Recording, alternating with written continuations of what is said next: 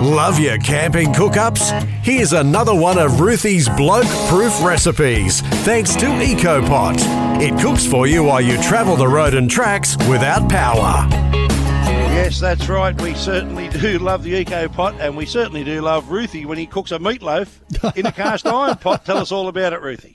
All right, mate. Well, look, first up, we'll do the meatloaf in the cast iron pot. It's not that hard. In fact, it's uh, it's about as blue collar cooking as you can get, I reckon.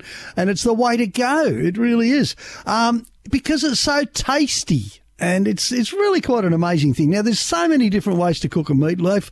I'm just going to give you a real simple recipe. If you want to add a little bit of grated carrot or some grated this, that, or the other, whatever, just feel free. It really doesn't matter. It's all about getting the consistency roughly right, and that is essentially you've got to stick it together so that it's like a loaf.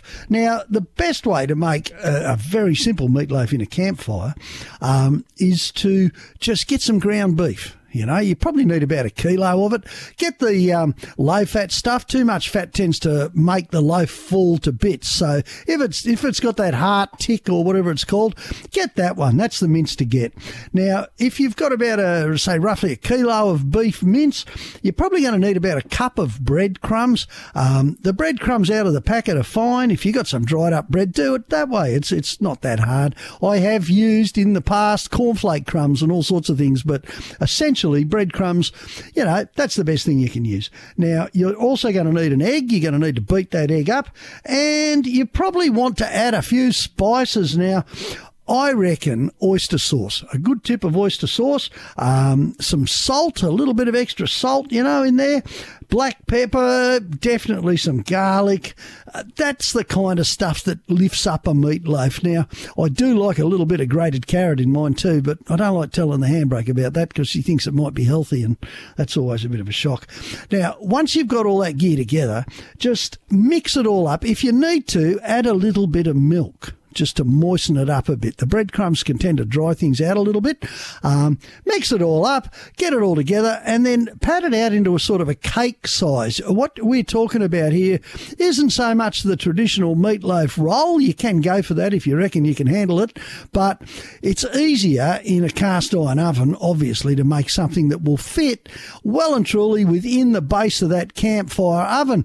If you've got a trivet, which is a little rack that goes on the bottom of the camp oven, use that. The trick here is that you want to get it off the bottom of the oven somehow. Now, in the past, when I've been stuck, um, I've used three or four layers of alfoil, just aluminium alfoil, crumpled up the two middle ones and put the top together just to lift it about an eighth of an inch off the bottom and then a little bit of greaseproof paper or at least some oil and flour just so that it'll separate and you won't have bits of alfoil wrecking your teeth later on.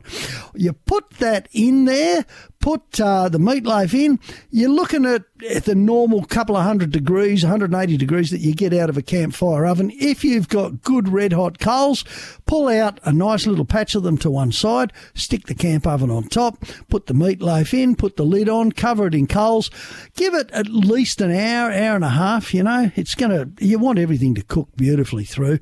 And then at this stage, whip the lid off, and here's the trick. Here's the trick to making people crawl over each other to get to your camp oven meatloaf. You need to glaze it. It's not that hard.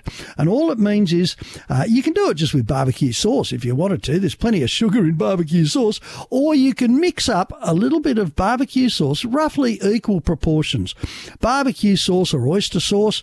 Um, add some brown sugar, probably about a tablespoon, you know. So you got about a tablespoon of each. And then get some mustard. If you've got that French seeded mustard or some sort of mustard, horseradish is really nice, especially horseradish mustard if you can see it in a jar. It's beautiful. Mix that up. Just smear it over the top as if you're icing a cake, and then put the lid on. Put all the coals back on top of the lid. So a nice fresh round of red hot coals. Don't worry about cooking it from underneath now, and that'll glaze the top of the meatloaf. It'll look awesome. Now, if you've got kids with you, and you want to do something a bit different, or if you just like showing off your prowess at uh, fire cooking, here's a little trick I've done a couple of times. Make that meatloaf mince mix up, just as we discussed, okay, um, which is fairly easy. Don't worry about that. And then get some big onions. The big white onions work really well. You know, those big sort of, they've, they've always got a brown skin on the outside, light brown skin, white onion inside. Get that, cut the top and bottom off, and cut it down in the middle, and just peel off the outer layer. That's just the loose skin, and then pop the inner layers out too. So just wind up with a sort of a an onion cup. You get two onion cups out of each onion, obviously, and then fill those with the mixture we just talked about, and wrap a piece of bacon right the way around the outside of the onion ring. Okay, now it's not too hard, and you've made like a little cupcake of meatloaf essentially there with onion around the outside. You can put the glaze on right now if you want to add some glaze, or once again, as I said, you can just use oyster sauce or something like that. It doesn't really matter, you know. It's just to get a, some sort of a sauce on top of it. Wrap all that up in two or three lots of alfoil, twisting it at the top. You need to know where the top is, and then with these, you can literally put them around the outside of the fire. Don't stick them right in the middle because they're going to burn, but put them fairly close to the outside of the fire and they'll slowly start to cook through. Okay? These can be really exciting. I, I, like to think of them as little bliss fire, little bliss bombs, little meatloaf bliss bombs. Okay? Now, you can make up quite a few of those. Just don't use too hot of coals because onion will burn fairly swiftly. Although if you've wrapped it with bacon and you've got some alfoil on the outside, you're pretty good. It's going to take a while. And the best thing about any sort of fire cooking is that when you put it in, normally that's about as hot as the fire's going to be. From there on in, it just gets cooler.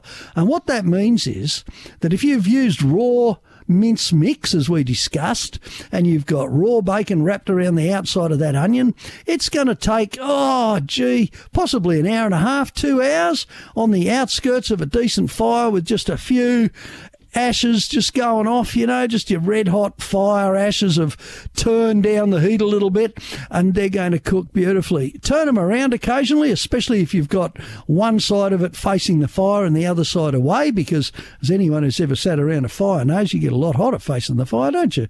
And you need to experiment a little bit with these things, but I tell you what, the first time you get it right, you're going to absolutely love it. Everyone's going to think you're amazing when you pull out this little, you know, wrapped up alfoil package, looks like a little bomb, pull it out of the fire, open it up, and there's this beautiful glazed bacon and onion meatloaf concoction that is just out of this world.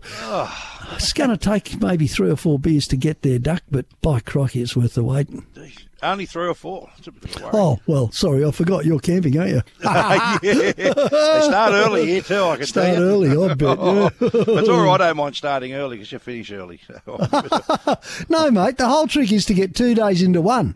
Oh, start oh, early mate. enough so that you're snoozing just before lunch, then wake up after lunch hungry and do it all again. Yeah, two days for the price of one. That's a sensational recipe, and uh, as usual, you'll find that recipe on our podcast links. Just go to our websites, 2gb.com, 3aw.com.au, 4bc.com.au, 6pr.com.au, and of course Spotify and the usual places there. iTunes, you'll find our podcast links.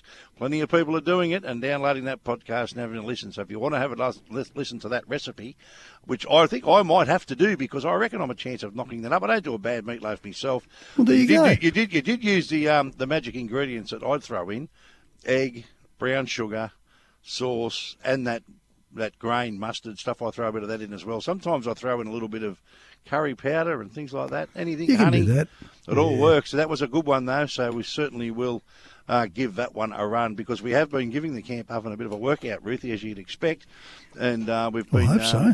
Yeah, plenty of fires down here and overnight time, and plenty of blokes sitting around enjoying those fires too, just quietly, and the girls too having a good time. But that is a very good recipe again this week. Like I said, if you want to cook that for yourself, you want to have another another listen to that, jump onto the podcast links and you can get it there.